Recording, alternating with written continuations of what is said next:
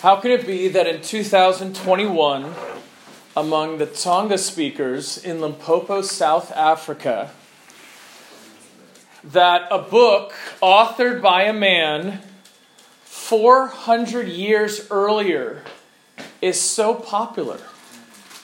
Even in our book groups among our church people, I think we can say John Bunyan's Pilgrim's Progress has been the favorite or one of the most favorite books that we've read thus far. Well, it's not only the Tsongas of 2021 who think that, but it is Christian history who has thought that, and we ought to learn about the author of that particular book.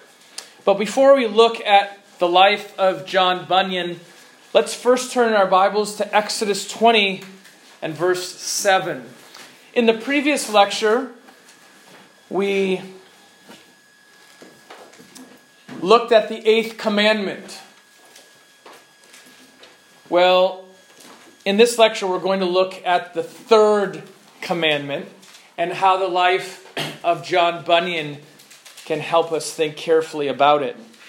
Exodus 20 and verse 7 you shall not take the name of the Lord your God in vain, for the Lord will not hold him guiltless who takes his name in vain.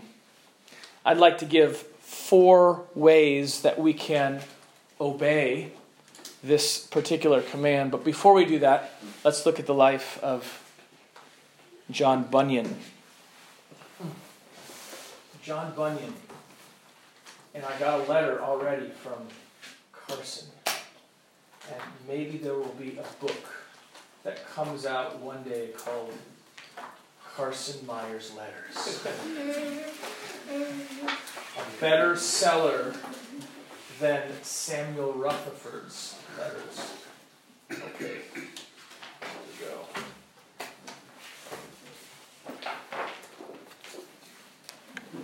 John Bunyan. Well, does anyone know what it means to tinker with God's name? To tinker with God's name means to play with it, to fool around with it, to change it around. The Lord's name, in fact, ought never to be played with because God's name is holy. God's name is high.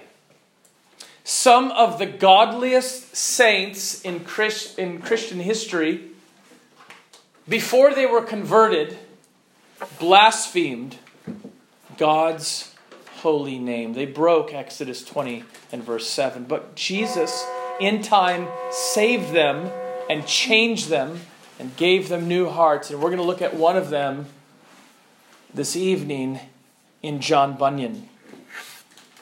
John Bunyan was born in England in 1628, and he did not receive a great education similar to that of Richard Baxter. He received just the basics of reading and writing, which is amazing since he wrote the most popular book of all time outside of the Bible.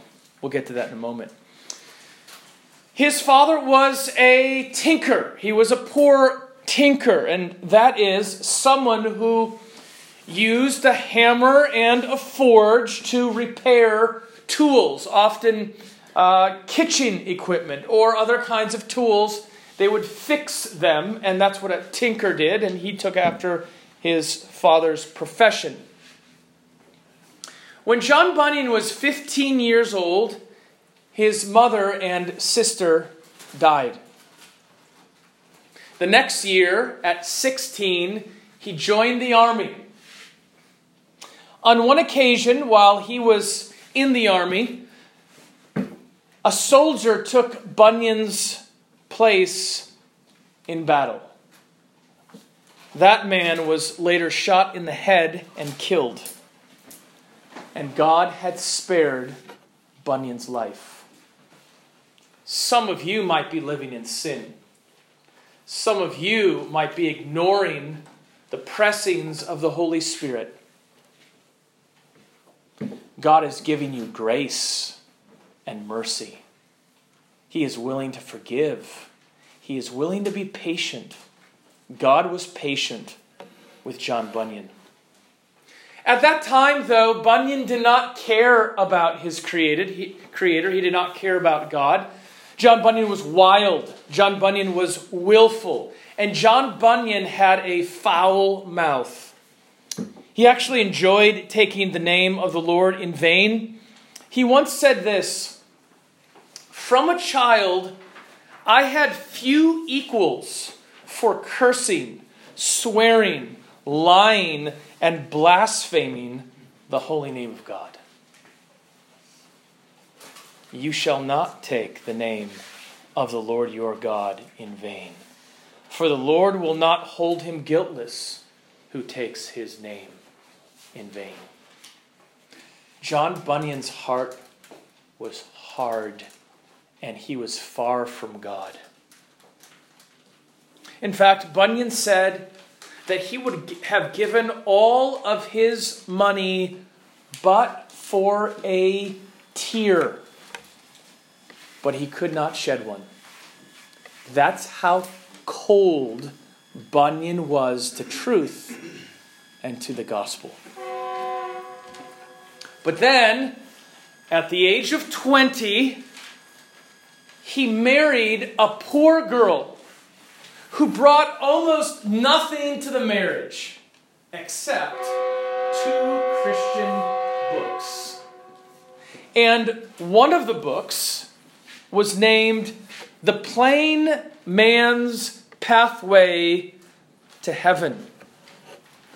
And Bunyan read these books, and that's what started the rays coming into his heart, the light coming into his mind, and he started thinking about salvation, although Bunyan was actually not converted right away. He read the books and he started thinking carefully, and he saw that his, his wife was a Christian and she was pious and she was holy. So Bunyan started attending church. But as he attended church and he started impressing other people, he knew that it was all a game. He knew his hypocrisy. He knew that in his heart there was not change, there was no change in his life. Others, of course, quickly thought that he was converted. But the burden of guilt on his back only grew. That burden on his back only grew. And so he thought that, that maybe religion could save him. And, and maybe if he went to the church enough times, and maybe if he sang in the choir, and maybe if he brought a Bible, maybe those type of religious things could change him. But they didn't change him. In fact, not only did religion not bring him peace, it only brought him more despair it only made things worse. You know, this is similar to a story in Pilgrim's Progress. When Pilgrim tries to ease his conscience by going to a man named Mr. Legality. And Mr. Legality lived in the town of morality. And John Bunyan, who was so gifted with stories, told that story to say that religion doesn't save. And there was a very personal point of that story because he was remembering when he did that before he was converted. He was like millions of others throughout the history of the world who tried to find peace and salvation with Mr. Legality, with keeping the law with being moral, even though it cannot save. One day, Nathan and Carson, this is a great story. One day, as he walked down the street in despair, thinking about his own soul, thinking about his hypocrisy and the lostness of his own heart, he heard a group of women talking about spiritual things. And he describes the story in his autobiography that he wrote about his conversion. It's not as popular as Pilgrim's Progress, but it is a classic, and it's called Grace Abounding to the Chief of Sinners. It covers a portion of his life, primarily how he came to Christ. And he wrote this in Grace Abounding.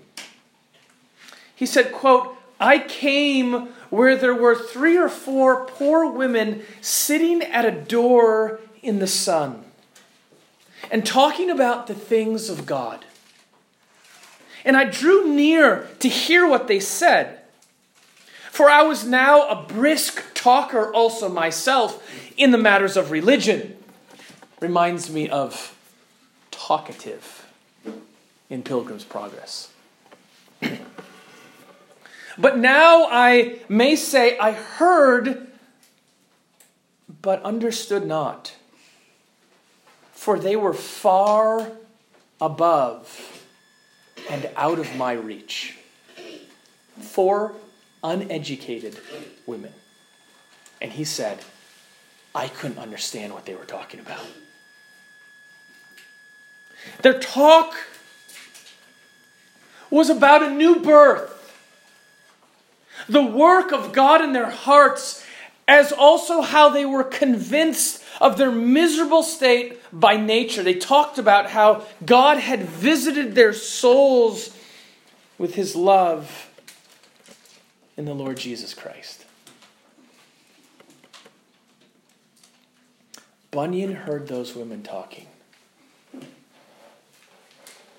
And he was struck in his heart with conviction. That conversation that Bunyan overheard God used like so many of these others. How many do, examples do we have of these men? A pastor comes to live in someone's house.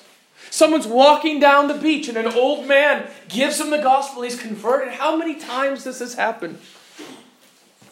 Bunyan knew when he heard those women speaking that he was not a Christian. And he was ashamed that these uneducated women knew far more about the gospel than he did. But the ray of truth was now beginning to grow in his heart. The church in Bedford began to show him the way. The pastor there had a great influence in his life, and soon he saw the perfect righteousness one needs to enter heaven, and that it only comes through Jesus Christ. Bunyan believed, and his chains of sin fell off. Well, Bunyan joins the church at Bedford. He's a Christian now. He's 26 years old, and very early on, he discovers that he has an incredible gift. And it is the gift of preaching. Hundreds and then thousands come to hear the tinker turned preacher. He was the most articulate, imaginative, and persuasive preacher of his time. Sometimes, just after sunrise, over a thousand people would gather to hear him preaching. On one occasion, the king asked the highly educated John Owen why he would listen to such a lowly preacher. Owen said, I would willingly exchange all of my learning for the tinker's power of touching men's hearts. Bunyan's life was full of trials. He had four children and his oldest child's name was Mary. And Mary was blind. It is very touching hearing him talk about his daughter. He had a very special affection for her. Later on, when his daughter dies, he told his wife these words about his dead, beloved daughter. He said, Blind, did I say? Why, her eyes are open now as she sees the king and the glory of the home above. His wife died after 10 years of marriage. A year later, he remarried a godly woman. But remember, John Bunyan not only lived in, in hard times physically, that children died so young, but he lived in very dangerous times. Because on the throne was a king named Charles II. Charles II came to the throne when Bunyan was 32 years old. And now he's starting to hit his stride as a preacher. And the king made it illegal for nonconformists, that is, those who are not willing to follow all of the government rules within the church, they were called nonconformists. And for those who were nonconformists, they could not preach without the government's approval. They said that the prayer book had to be used because they could not imagine how someone could simply use the words of Scripture and pray from the movings within someone's own heart. They had to use nice and neat words from a prayer book, which is what unbelievers have to use to pray. And soon, unsurprisingly, over 2,000 Puritan pastors were removed from their churches. John Bunyan was arrested and imprisoned because he refused to stop preaching. One year after his second marriage, with little children at home, he was imprisoned. It broke his heart to be separated from his Baptist congregation and from his family. He said, being apart from his wife and children, and especially his blind daughter Mary, was like ripping the flesh from his bones. You know, sometimes we read these books about Foxe's Book of Martyrs and, and these great men of the past, and we tend to think they were just kind of these calloused animals, that somehow they could endure these things. I mean, why else would they do that? You know, they were just, they were giants spiritually, but they were real men. That's an apt picture. Can you relate with that? Like, like the flesh being ripped from my bones. How often do I tell my wife, if I have nightmares, it's always about something happening to my children? That is the love that a parent has for his children. And yet, these men, by the thousands, are saying, I will go to jail and be without my family for the sake of this book and the gospel.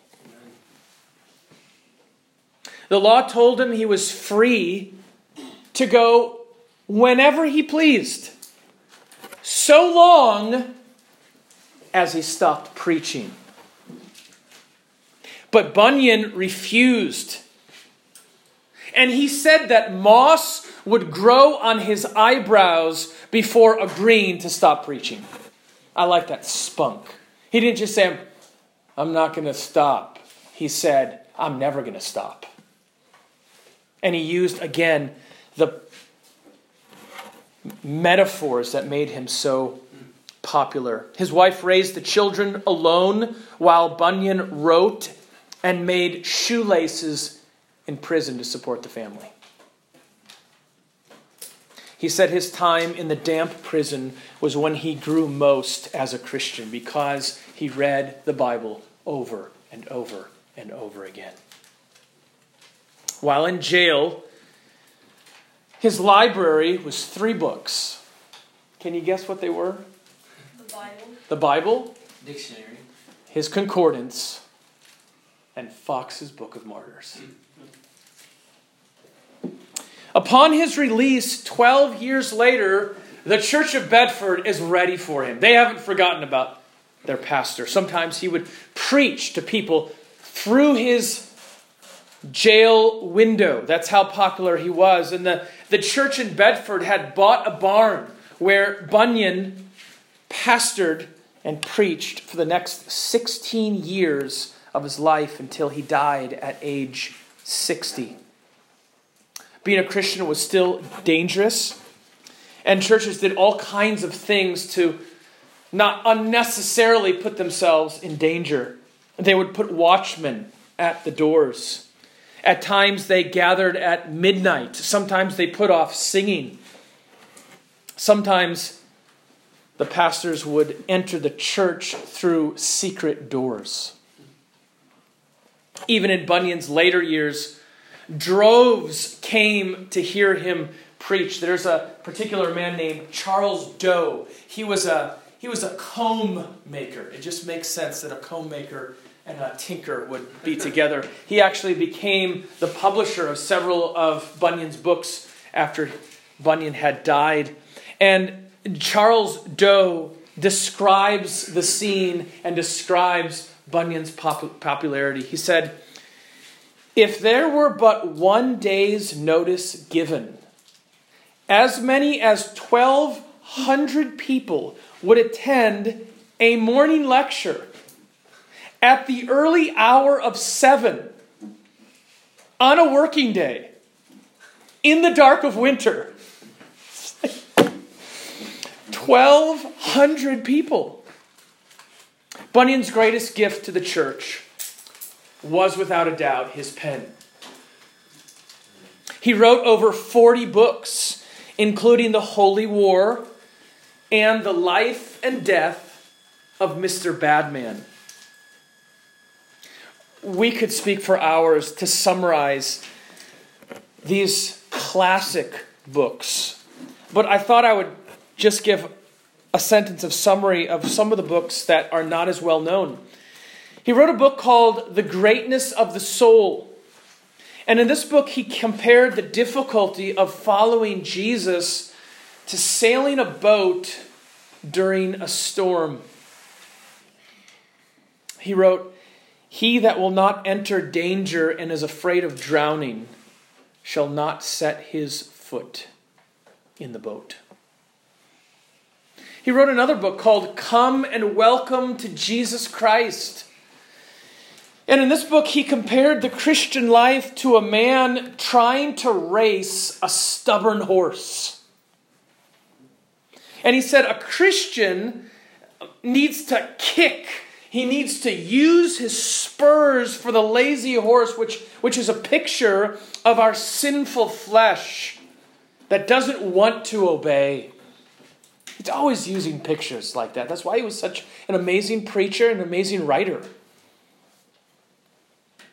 While he was in prison a second time, Bunyan wrote his most famous work called The Pilgrim's Progress, which is an allegory about a Christian's journey to the celestial city. This masterpiece is the highest selling book of all time, besides the Bible. Charles Spurgeon, the Prince of Preachers, read it every year. George Whitefield said it smelled of the prison. Bunyan was a master at using characters. You remember some of those characters? Evangelist, Giant Despair, Mr. Fearing, Faithful, Talkative, and Mr. Worldly Wise Man. And all of these characters were used to teach truths about the Scripture. It has been translated into over 200 languages. And it was written by a poor tinker, the one that once cursed God's name and yet later became a champion for truth. Now, let's go to our scripture text Exodus 20 and verse 7, and I'm going to do my very, very poor attempt to copy the Westminster Assembly, and that is to pull out four applications of the third commandment. This was the one that Bunyan broke so callously and what God saved him from. The third of the Ten Commandments forbids us from misusing the Lord's name. And those that do will not go unpunished, the Bible says. So we ought to be careful not to blaspheme God's name. And let me give you four ways. Let me give you four ways that we should be careful not to blaspheme God's name and specifically this particular verse. First, don't use God's name for easy promises. It's like the person who says, Let the Lord, strike me down dead if I don't return this soccer ball that I'm borrowing from you. That's the breaking of the third commandment. Don't use God's name tritely to somehow strengthen your weak promises. Oh, I swear to God, I will be there on time. Our word alone should be enough for others to believe us. James 5:12 Let your yes be yes and your no be no. Second, don't use God's name disrespectfully. Today, many people use the name of Jesus or Christ or God as ways to show anger or surprise. Don't do this. Isaiah 6 3 says, The name of God is holy. It's holy, holy, holy.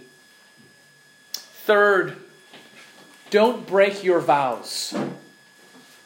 If you use God's name to make a serious promise, such as in a court or at a wedding, then you need to keep your word.